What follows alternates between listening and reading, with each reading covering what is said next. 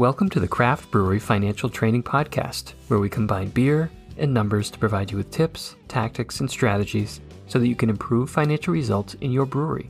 I'm your host, Kerry Shumway, a CPA, CFO for a brewery, and a former CFO for a beer distributor. I've spent the last 20 years using finance to improve financial results in our beer business.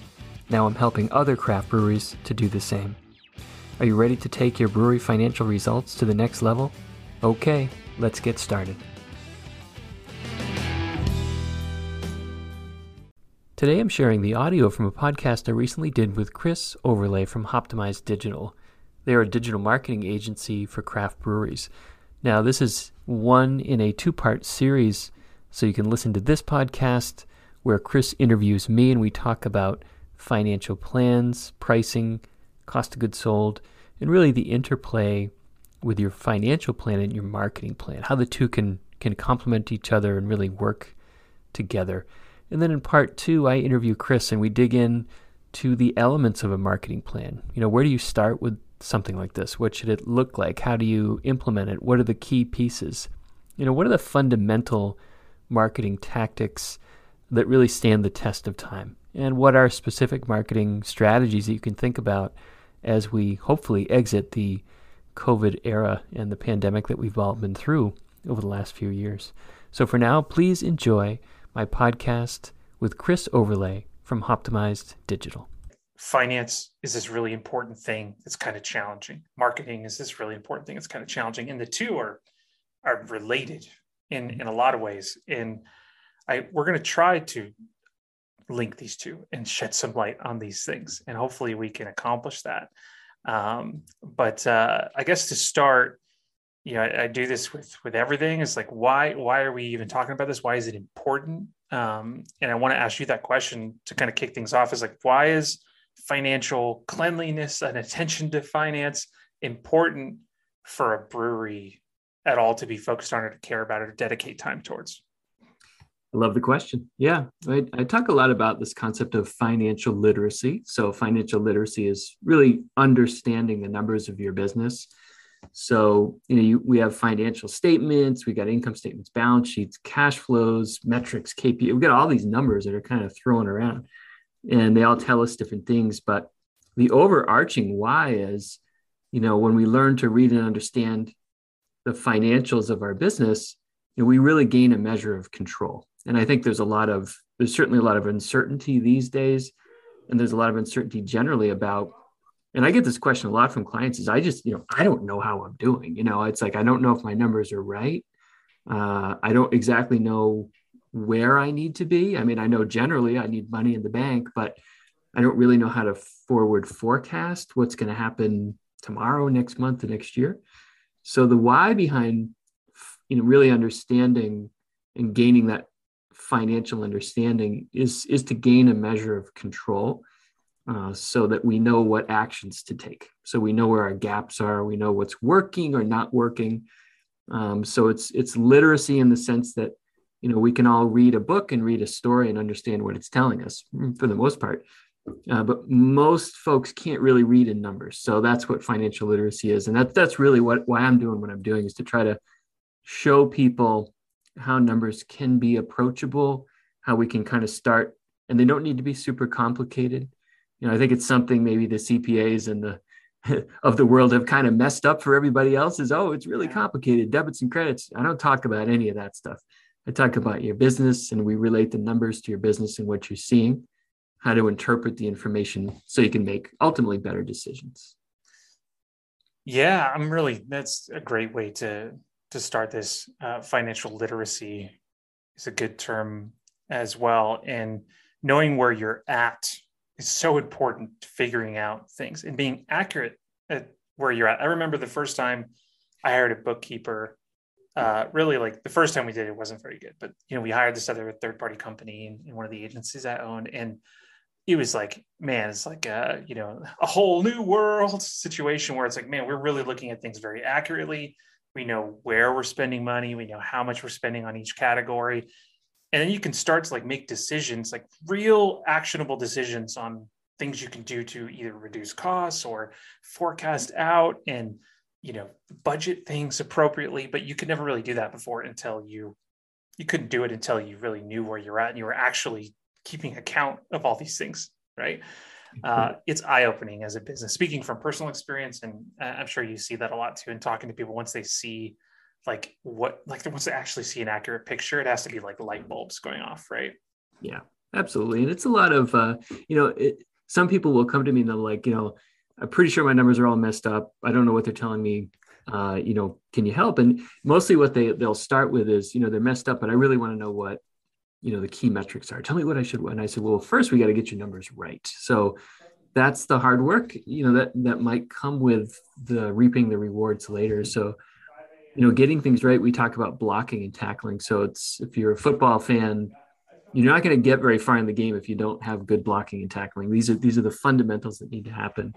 So we need to start with really examining what are your systems right now around your bookkeeping because um, if it's garbage in, garbage out, you know, you need to understand. Here's my process around how I'm processing inventory. Uh, inventory, for example, how am I, how am I valuing my inventory, my brewery? Uh, how am I tracking that stuff? How am I tracking the flow of costs? Um, how does that move through the system? How am I looking at my invoices that come in from my suppliers and my vendors? You know, how do I know I'm paying the right thing? How did I know I actually got that? So there's a whole a whole number of steps that we kind of need to go through to make sure the blocking and tackling is taken care of so that the numbers get in properly. And that takes a little bit of time and a little bit of doing. But once we have that, now we've kind of laid the groundwork for okay, now we can in- read and interpret and try to figure out what these numbers are actually telling us. So, you know, I, I guess where is some of the practical like uses once you have things accurate? So once you're you know you, you've done the the work on the fundamentals you're you're accurate is you're accurate in what you're counting and what you're measuring. You've got some you're, you're measuring consistent metrics across the board. Like is the next step like forecasting and, and trying to figure out what's next you know and looking at okay what should may look like? What should june look like? How much cost should i expect here? Like is that really the next practical application of you know this system or, or, or the next step? Yeah. Once once you have your blocking and tackling once you have a reasonable understanding of what your process looks like and a reasonable comfort level that i'm getting the outcomes i want from this process you know when i pay those bills i'm confident that i've got the, the necessary documentation right? The invoice matches up to the purchase order which I, is what i ordered which matches up to the bill of lading which is what i received everybody's checked off and counted. I, I feel comfortable paying this. I, I got the right quantity at the right price. Once you've established that, you know, it's really important to have a financial plan. You know, I, I am trying to get away from the word budget because nobody likes that word, but you know, we all know what it means. Mm-hmm. So I, I tend to use the word financial plan because you want to have a plan. Like it's, it's cliche, you know, if you don't have a plan, you know, you don't really know where you're going, right? And and it, yeah. and that's that can be problematic when when you're talking about uh, financial results and cash flow.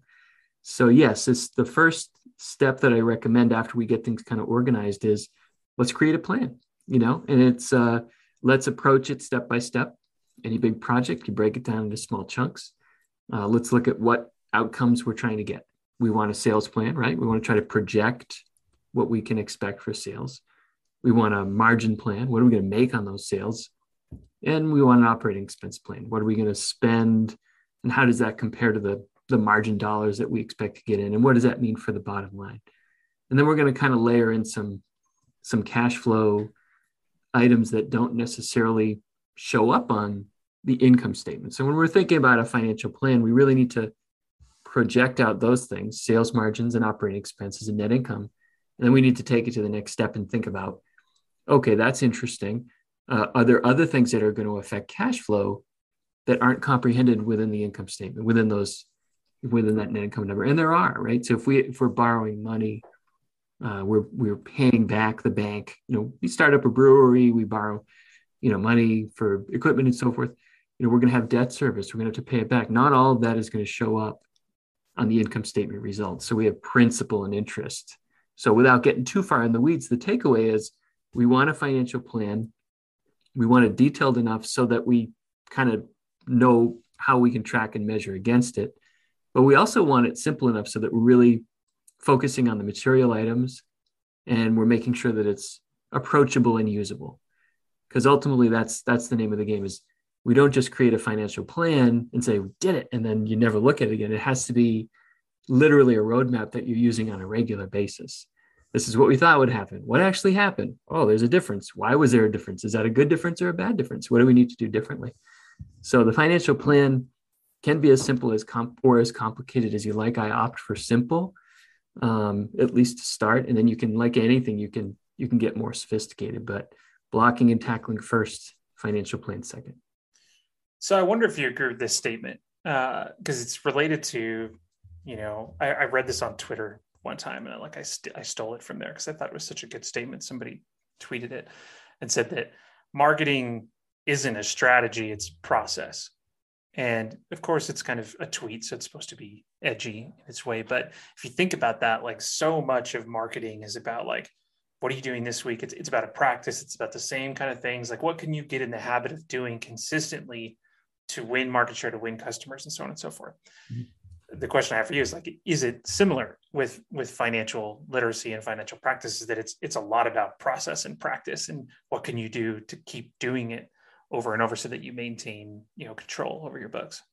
Oh, absolutely. Yeah, I love that. I hadn't, hadn't heard that, but I, yeah, I think it really there's a lot of parallels because you need to identify what the right you need to do the right things in order to get the right outcomes and you need to do them consistently and repeatedly so that doesn't just happen. I mean, there's you can here download this checklist, do these things, and maybe you'll get where you need to be, but need to sort of test against it. So, yeah, I, as a specific example, I talk a lot about um, your cash flow process because at the end of the day, the most important thing, takeaway, full stop, is the cash flow of your business.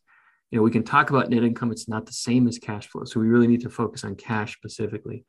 So there's certain processes that you really want to understand and do repeatedly and consistently uh, in order to achieve that outcome you know having a good positive cash flow so it's very much the same we talk about building the cash flow muscle right you know do these cash flow things every day. Uh, it's like it's like hygiene for your financial statements for your bank account. It's you know if you don't do these things regularly repeatedly and consistently you're you're likely going to run into some challenges. So yeah it's very much a process and you there's different you know areas to focus on. Cash flow is just one example but you can take that uh, to almost every aspect of your financial and let's face it i mean your financials are really just a result of the actions that you're taking every day anyway. Your brewers are brewing beer your packages are, pack- are packaging beer your taproom staff is serving. They're all doing things that are incurring costs. They're all doing things that are driving revenue. They just happen to manifest themselves in, in numbers that show up on an income statement that you may or may not be reading. So it's happening whether you know it or not. So these financial processes and the discipline to follow them is really just a way to get you know good numbers and get that sort of consistent result because that, that's super important is that consistent action to achieve those results. Well, I, I think of this and you know i'm relating my own experience here because uh, i've started up a few businesses and it, it wasn't until you know I I was in my third or fourth iteration of of running a business where we really took cash flow seriously and like the question that comes to my mind is like it's a common question is like well can i afford to buy this right now? Whatever that is whether it's hiring someone whether it's a piece of equipment whether it's a new computer or whatever it's like can i buy this right now? And cash flow was so important to helping us and helping me answer that question because your cash flow kind of projection is you're looking at three or four weeks next month the following month it's like okay i'm gonna have these bills at this time. I need to have this much money to bank. I got this payment coming up. I got to pay my loan amount. I got to pay payroll and being able to accurately understand how much cash is going to be needed at what time empowers you to make really smart decisions about the business right now. And until you actually get in the practice of doing that religiously every you know whatever it is every week every couple of weeks every month or whatever you can't make an accurate analysis. You just can't. I, I, maybe i'm wrong on that but like I, I, just don't think you can make an accurate choice on what you need to do right now without looking at cash flow and a projection a cash flow projections yeah i would uh, agree so. and it's very comforting to see it i mean it may, you may not like what you see right you, see this is the other problem why people don't always budget is like i don't want to budget because i know what i'm going to see you know, I don't want to go to the doctor because I know what they're going to stress me, out.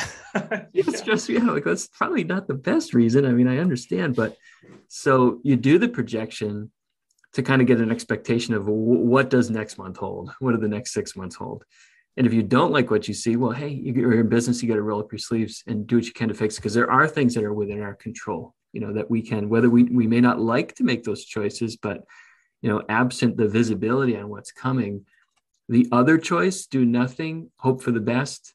You know, that's another line right? Hope isn't a strategy. Uh, yeah. fly by the seat of your pants. We have cash today so we're open.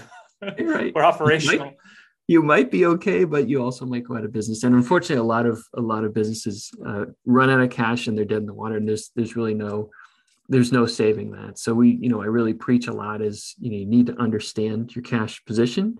You need to have a good cash forecast, and you really need uh, access to uh, not only cash but capital or other sources. Whereby if if you run into trouble, um, and we've run into trouble the last two years with COVID, and I can guarantee you it won't be the last. Might be the last of COVID. We can hope, but it won't be the last downturn in the market, a downturn in the economy whether that's market specific for you or more, you know, globally, like we've seen. Uh, so yeah, building those processes around good cash flow management is is really integral. You know, another you know question that comes to mind that I think is related to this when we think about projections and decisions we need to make in the future uh, is you know I'll be selfish in mentioning the marketing budget. You know, I think that's there's many things that uh, you know come up that you want to make decisions about but the marketing budget and how much money you really have and can afford and need to spend in order to hit your goals is related to this. It's like okay how much money do we have? How much do we need to set aside for marketing? Um, and uh, i wonder how much how much do you talk about that with with your clients? Is that a common question for you? And they're like well how much can i even spend? Like what does that question even look like from from your perspective? Yeah. They ask all the time. And you know i give them I give them two answers, probably the answer they want, and then I give them the the truth. so yeah, the answer that they want is give me a rule of thumb. You know, what percentage should I spend? And I'll throw out a number and just mostly to quiet them down so I can get to the next level. I'll say, you know, really, you probably want to be three to five percent, let's say. But it really depends, right? Like how much, what is your revenue now? If your revenue is zero, three to five percent is zero, that's not going to get you very far. Uh, if your revenue is $100 million, you make three to five, that's a lot of money. Maybe you don't need to be at that level. So that it's a, it's a bigger question. Um, so again, a rule of thumb might be fine, three to 5%. But the real answer is you want to look at your marketing spend in the context of your overall operating expense plan. What other items do you have? Well, we, you know, we really want to hire an event coordinator. Okay, well, what's that going to do to the overall financial picture?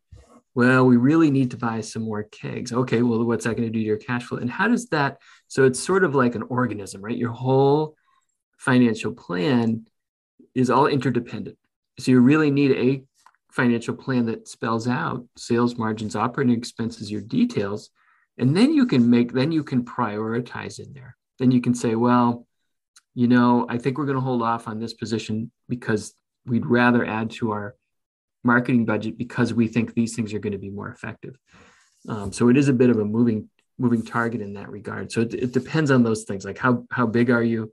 Uh, it, it, also depends how much value you place on marketing. Um, you know, because some breweries are all in, other breweries are not. So it's very much um, it's it's dependent on what your not just your philosophy, but what your strategies, your tactics, and your objectives, and what you think is going to be uh, an effective outcome? So it's it's a great question. It happens all the time, and unfortunately, there is there's I think a series of questions that you need to run through in order to get to the real answer. Yeah. Um, or you can just say, "Hey, five percent." Yeah, it's a tough one, even for me to answer because there's so many. Like, well, it depends. It depends. It depends. Uh, I love what you said about prioritizing because you know, again, it's related to understanding where you're at, having control of your finances, being able to you know understand where you're going to be roughly in the next you know short amount of time quarter six months but being able to place a priority on certain things like what what matters the most to your brewery right now do you need to be advertising to bring in business or can you lay off advertising for a little while so that you can hire someone and staff up you know what does the priority you know list look like for you and then you've got your your bank of money so to speak that you can utilize your resources that you can use and how best can you utilize those um, but specifically with with the marketing budget, compared to how much money you have. It, there, there are rule of thumbs out there. Like if you go and research, like how much should I spend on marketing? It's like, well, 5, 10, 15, 20%. It does depend on your business. It does depend on your financial situation. But I think that something I will add to what you said is like, it, it's about scale. So like, what's your position right now as a business? Are you in a position where you need to grow rapidly? If so, then your marketing budget probably needs to look like, you know, higher 10, 15, 20%, depending on how aggressive you really need to be, how many competitors you have, how many, uh, you know, how many other people are in your, in your space advertising, that kind of thing. But if you're already established, you know, you've got strong market share, people know who you are, you've got good cash flow flowing in, you know, I never say don't spend money in marketing. Like you don't want your marketing budget to be zero. You want to maintain, but your percentage of your overall available cash or available spend is way lower than if you need to be aggressive or not. And then you could you could imagine it as a scale beyond there. It's like how aggressive? Okay, I'm an eight out of a ten, or I'm a six out of a ten, or I'm a four out of a ten. Um, and you can go from there, and then it's about what you can afford to. If five percent of your top line revenue is is $20,000 and you're like, I don't have a $20,000 marketing budget. It's like, okay, well, it doesn't need to be 5%, but think about where you're at scale wise uh, to be able to pull that off. Um, yeah. So, you know, that's a, that's an interesting question. Another one that comes to mind too, is like, it's related is like, how do I price my stuff? You know, the reason I think this is related is because margin is part of this and margin helps cash flow. You know, this is where you actually make, you know, your money to make decisions on stuff. And it's another really sticky one. It's like, how do we price stuff? Um, and I wanted to ask you, like, do you have any like, like best practices or, or ways that you approach developing a price model for a brewery? Yeah, it starts with the, so the components of, and to answer that question properly, is you want to understand what it costs to make your products. And if you're if you're simply brewing beer and selling it through the tap room, you know the cost is frankly not as important. It's important but it's not as important. But if you're if you're self-distributing you're putting your product into cans and bottles and this that and the other and or you're going through a wholesaler uh, understanding your costs is critical and particularly throughout your portfolio and the margins can be very different whether you're selling say keg beer draft beer versus uh, you know 12 pack cans it's, it's remarkable and stunning and you know we saw that a lot during the pandemic when there was so much shifting, right? Nobody could sell draft beer, so we all went into cans. And then you found out uh, one way or the other that wow, my margins are not as good on these as they were in draft. What happened? I'm not making as much money. Yeah. Um, and then you had supply chain issues and all that other good stuff. But so yeah, the starting point with pricing is really to have a good costing strategy. And if you've got brewery management software and you've got it set up properly, it, it can happen almost automatically.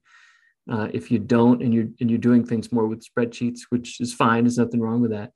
Um, so long as you can kind of get your hands around it, that you really do understand. You know, what are the costs of to make my beer? What are the costs to put these in different package configurations and, and run through your portfolio? So I do it. The simple exercise is let's start with your best selling beer because everybody has one, and let's look at the different types of ways in which you sell that. Okay, so you got a half barrel, maybe you got a, a one six barrel maybe you got four pack 16 ounce cans on and on whatever your configurations are you most have you know four to six different configurations and then let's let's cost them out you know what does it cost for that half barrel versus that two 12 pack can and then you lay that out and then you say well, what are if you're already selling a beer what is what are the prices for each of these and you may be selling it uh, say through your tap room, say you have those four packs. Uh, you may be also self distributing, you may be using a wholesaler, some combination. And then I suggest that you kind of look at the price points for each way that you go to market. So what what am I making on that beer if I sell it through the tap room? Well, it's say it's twelve ninety nine, just making up, you know, twelve ninety nine four pack, and you know the thing only cost me whatever five bucks. Oh, that's pretty good. Uh, and then you do that through self distribution, you know, you've got other costs there and a wholesaler, and you can look at what the margin impact is. So the first is they say seek to understand. First, seek to understand what your costs are. And the next is look at what you're pricing. And if you and if you haven't already, if you're still in sort of the planning phase, like, well, I don't know what to price. I haven't started my brewery. I don't know what to price it for. That's where this exercise can be very useful because then you can look and see here's what I think I'd like to price it at. Oh, that margin will work for me.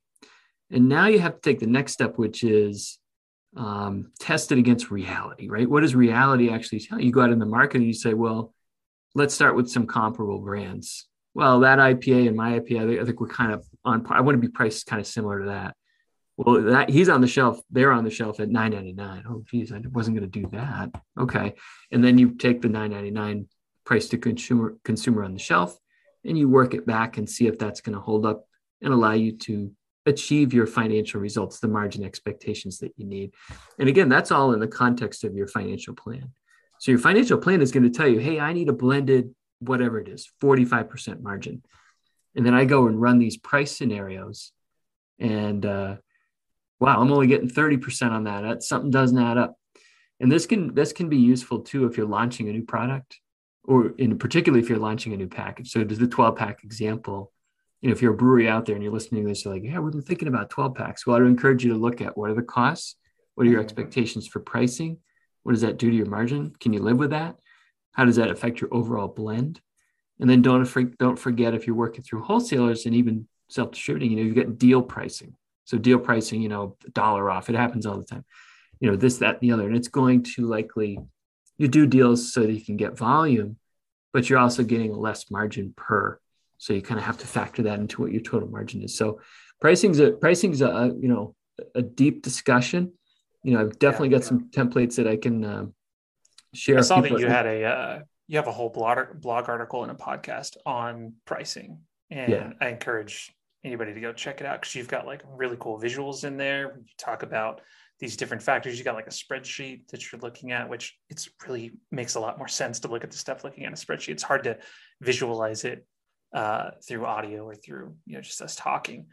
But I really like that you mentioned looking at the market because I think it's almost a mis- mistake, at least from my perspective, to just do straight cost plus. It's like, all right, this is my cost. This is what I want the margin to be. Boom because you might be missing something in the market on either side. You could be missing you're way too expensive and no one's going to buy your stuff anyways because you're priced out or you could be way underpriced and you're missing potential margin you know um, but understanding where the market is at is super important and uh, your point about the financial plan too once you understand where the market's at where your margin is maybe there's some work you can do on the cost side like what actions can you take to reduce costs or spread that cost over a wider period of time to try to reduce down costs. Like um, I, I, just had a conversation with uh, a brewery client of mine that's like dealing with labels, and it's like labels can be expensive, especially with materials. And their supplier had an issue where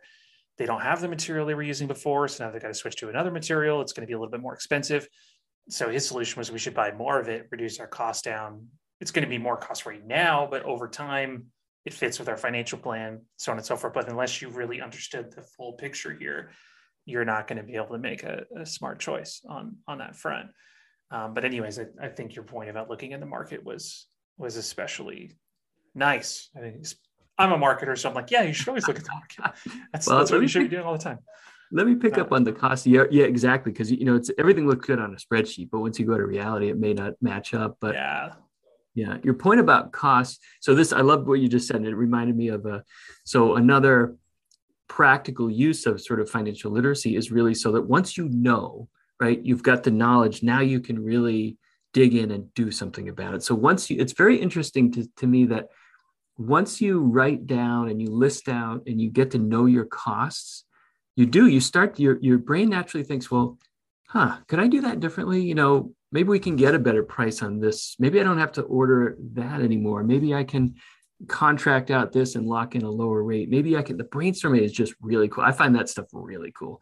So there's two there's two sides of the equation, right? There's what are you going to charge for it? What does it cost you to make it? That's it. So you can work on those two yeah. variables, right? Because yeah. we always take a price increase. You know, eventually, okay, yeah, I could take a price increase. And what would that look like? How's that going to impact volume? I don't know, but here's what it might look like. But cost is very controllable. And then again, once you gain the awareness of what are my costs, what are all the flavors of costs? Because there's lots, right? Packaging, production, equipment. Let finish. Let's talk about, uh, you know, how are you uh, dealing with your kegs? You know, are you buying these kegs? Are you tracking where they are? these these factor into your cost so there's so many opportunities i would say it can be really cool but you're, you're basically once you do that cost exercise you're making a list of potential areas uh, to improve your financial results you really are yeah you can war game at that point war game. And, and play around and, and think about different scenarios and and uh, by the way you might not be right on a decision you make but if you're measuring it accurately over and over and over like you can understand that quickly and make a decision next month. You know same with with you know advertising. I tell this to clients all the time. I said i say that like we're not going to know really until we see what happens in the marketplace. We really look at engagement we look at traffic we look at what piece of collateral. We may think an ad is amazing and we love it but then we throw it in the market and it tanks. It bombs. Nobody likes it uh, it just goes nowhere and we have to be humble enough to say all right that was that was a bad idea. Let's learn from it. To do something different. I think you know the same would be true with with your ongoing financial process. Like okay that didn't work. You know the price increase impacted volume negatively. We got to bring price back you know a little bit down but maybe we can mess around with something else and try to mm-hmm. try to do that for a little while. Um, is there like any kind of like thinking about this experimentation idea is like is there any time frame that you'd put around making these kind of financial decisions and seeing them play out? Is it is a month long enough, or should you be thinking more in quarters and and half years, or or is it really weekly or even daily where you need to be looking at the stuff and making decisions and seeing them play out? What would you what would you say to that? I think it depends on you know what it is and the materiality of it. So, for example, if you're launching a new product, right? So that might be a one that folks wrestle with all the time. Um, you know, I want to go out in 12 packs. And some questions that I might have are, uh, you know, I've already got, say, six packs in the market. I'm a little worried about this concept of cannibalization, right? If I launch a 12 pack, maybe I get the sale there and I lose the sale in the six pack, and the six packs have better margins. So I just, I'm not, I'm not really sure. Um, so for something like that, where you've got kind of a blend of a financial outcome that you're trying to mm-hmm. achieve, and, and then you've also got sort of a, a, a a branding outcome. Like, what are you? Are you the 12 pack brewery, or the six pack brewery, or both, or what, what's happening? So you don't want consumer confusion. So there's lots to consider in that example. Um, but I guess what I would say is I would start with having a good way to kind of track and measure uh, what your outcomes are, and then against what objective that you're trying to achieve. So the cannibalization piece, you know, you know where your products are if you're out at retail. Uh, and you know generally what you have for placements and generally what you've had for for turn within those. So you've got a way to kind of historically measure against. So I would set those systems up first, and then I would let the thing run, and then you can test and measure against it. Um, so what is the right time frame on that? Hard to say. I mean, if you're coming in, say with a 12 pack with a seasonal, I mean, you can you can test it for that season, I guess. Mm-hmm. Um, you know, there's ways to experiment with different package types outside of your core brand. You know, there's pluses and minuses to this uh, you know, a special release, you can only get it in 12 packs. Well, that shouldn't cannibalize anything else. So maybe that takes that off the table. Um, but really, I think it would come back to understanding what are the cost implications, what are the margin implications of doing something like that, um, and then having those good systems to kind of track and measure against it. But there's there's a million ways that you can think about that question that you asked, like how long should you should you let this run? And I do think it's going to really depend on uh, kind of the materiality of it. Is this is this a project? Uh, is this something? Eh, so so maybe another example is you know we want to enter into a new market, right? That's another. You know, we're going to open up a new state. Oh, geez, what does that look like? All right, so we again we want a financial plan for that. What are our expectations for sales and margins? What do we need a salesperson up there? Uh, are we going to be run? You know, what is this going to mean? And then maybe that's a longer run rate because it's going to take a while to get in. Maybe say, so I think you set these goals up front and you and you look at again the materiality of it. If it's a new market you'd say we want to give this at least a couple of years to take root you know for example. If it's a new package type you know maybe we're looking at one season or six months or a full cycle full selling cycle things of that nature. Um, but i think the fundamentals are have good ways to kind of track what your goals are and what outcomes you're achieving related to those. Yeah it's everyone's favorite answer is that it depends depends. I try not to say that, but it is true. I yeah, it, yeah, it, it, it does depend. You're right. I think I think though your comments are super helpful because you know yeah it depends, but really understanding what it depends on and planning to measure those things over time and having like a, a reasonable forecast and a plan put forth to, to understand that stuff. Um, yeah, speaking of measuring stuff, you know, what do we measure? You know, uh, it's that's another really good question that I think both of us field plenty of times. Like, what are the KPIs we should care about? You know, because uh, there's a million things you could be looking at. Especially true in the marketing world. There's like a bajillion metrics, and these platforms want to shove everything in your face. But there's there's a few that really matter um, a lot. But I want to ask that question of you: is like when we're thinking about financial planning and sales growth and these kind of things like what are the kpis that you know we should be focused on for for growth? Let's let's narrow it down to growth and say all right what are the growth kpis right. So it really depends on where how you go to market. So if we talk about for taproom growth i'm generally going to measure two or three things right? How many customers are going to come in? What do they spend when they do? And that's really going to let it just like we talked about price and cost if i kind of keep it simple and then I drill down on those two simple things, I can then brainstorm on how to make them better, right? The end result. Can I change the price a little bit? Yeah, you can a little bit. Can I change the cost? Yeah, you can reduce that a little bit. Guess what? You you just spread your margin. Um, so if we talk about the tap room, it's who's coming in, what are they spending when they get there? So how can I get more people in and get them to spend more? So then I can just focus on those two things. Another thing might a third metric might be what is the frequency with which they return so when, when I was back in my CPA days, we, we would talk about a rate volume calc. This is rate and volume. So volume, how many people come in, rate, what do they spend? That's it. So they just really simplify it. And then you can get more complicated with all of your marketing tactics, promotional tactics, everything, everything that we know, you know, and then we can experiment with with what works and see how it influences uh, those metrics. So those are pretty simple and straightforward and maybe almost too much so people overlook them well i want something better. Well that, that's how sales happen customers and what they spend.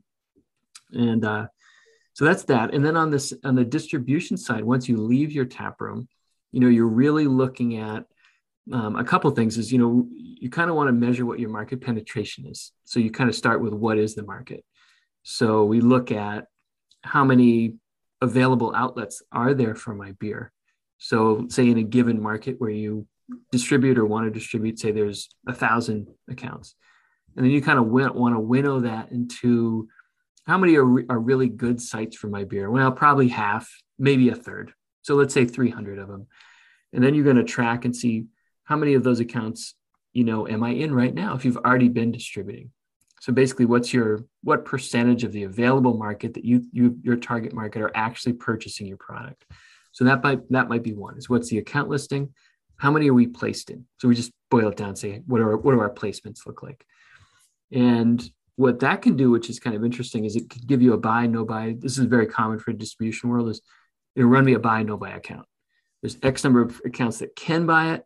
There's only 50% of X that are buying it.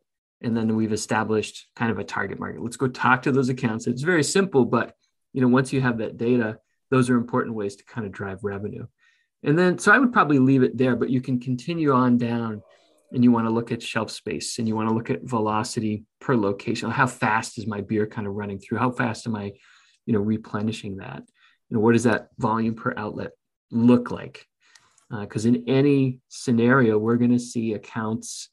Uh, it's the classic 80 20 analysis. You know, 80% of your volume is going to come from 20% of your customers. Well, which ones are they? Let's spend more time there. So I like to suggest that people understand and use the 80 20 analysis to help drive their business like that because it's going to be custom we have two things that drive our business it's our customers and it's our products and if we do an 80 20 on each of those that can be very uh, enlightening because we can say wow i didn't i guess i didn't realize how much business so if I'm going to 300 accounts, I guess I didn't realize how much business on those 25 accounts are. That's yeah. 80% of my business. And it almost always happens that way. You run it and you're like, that can't be right. Well, that actually is right. So then we can make decisions like, well, why don't I spend more time on those 25? Because that's where the majority of, yep, and if yep. I can increase that, I'm going to exponentially, you know, do better than I would if I was trying to spend time on those 270 other accounts. Um, so that's kind of how I think you could go on and on. I think the, the relationships between the numbers matter too. Uh, like oh, yeah. The like you know your your percentage increase month to month, quarter to quarter, year over year on these things that you're measuring, like like I think that matters a ton because and I'm I'm relating this to a question of like, well, what should my numbers be at? And I think that's the next logical question with a lot of this stuff. But it's like, well, there's the industry standard, sure, but like you should be probably measuring your results based on what you've been doing. You know, how much growth are you receiving? You talk about those those key accounts, those 20 to 25 accounts, like, well, are we achieving growth in those accounts? Like what's our percentage growth there? Do we lose? You know, do we shrink out of those? That's a really, really important number in all this stuff because that's going to help you make decisions on any of this stuff. Uh, would you agree with that? Oh, absolutely. And I think that comes back to the financial plan.